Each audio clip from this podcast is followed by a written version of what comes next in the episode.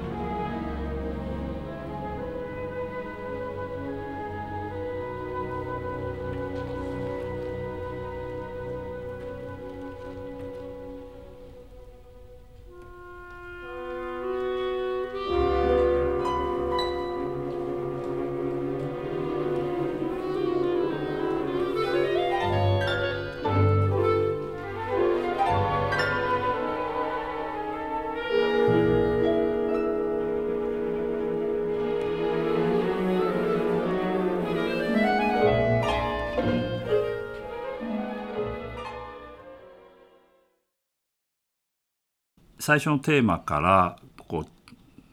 まどろんでいるところから少し動きが出たところでゾーンってとか出てきてねなんかひょんひょんもしかしたらニンフが周りを飛び跳ねているかもしれないみたいな感じのところでしたね。でこの後はですねどちらかというとこう視線がずっと遠くに行ってこう広いところでこう爽やかな風が吹いてるような感じなんではないかなっていう僕は勝手に想像してるんですけどもねこうオーケストラの音も少し熱くなってですねいろんな色がこう見えてくる場所になります。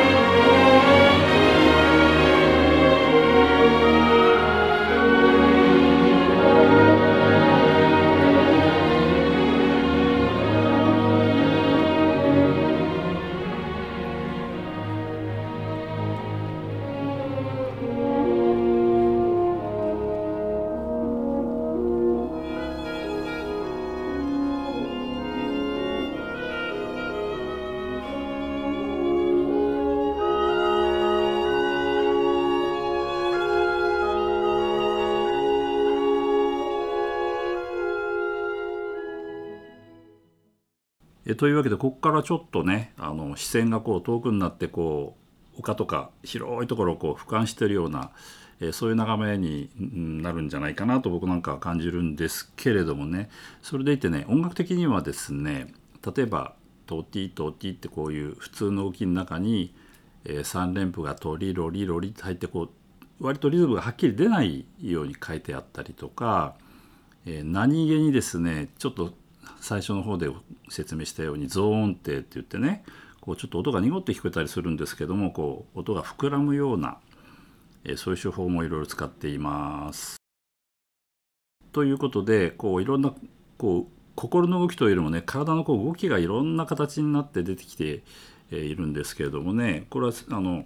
後にロシアバレエ団のねニジンスキーという人が振り付きした時にやはりそのギリシャのねうん、古代ギリシャの雰囲気で今までねこう綺麗に動くというバレエの概念を覆してですね割とこうギリシャ彫刻みたいにキッキッってこう止まっているというそれとバレエではこう大体手をフュッて伸ばすのにわざとにこう直角に曲げたままでね横に動いていったりとかですね、えー、そういうことをしたんでね結構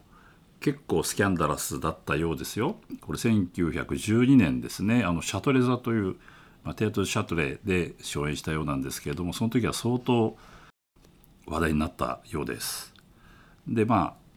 多分あの盛り上がったあの辺かなっていう想像はつくんですけれどもねでその後また少し静かになって、えー、後半というか、まあ、最後の方は一番最初のテーマが出てきて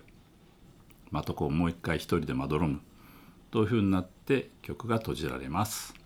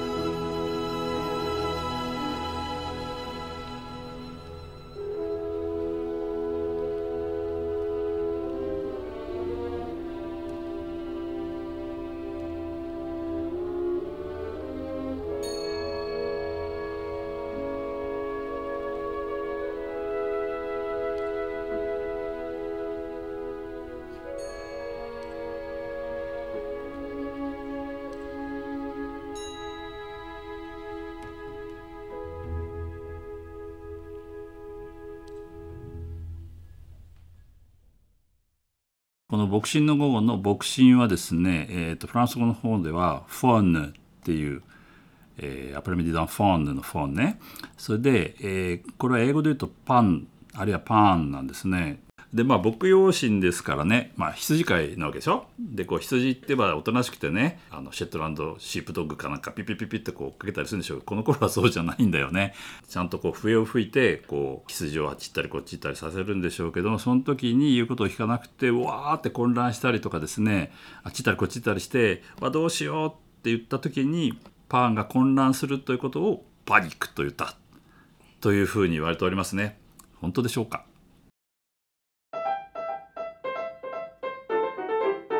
お相手は指揮者の中田正樹。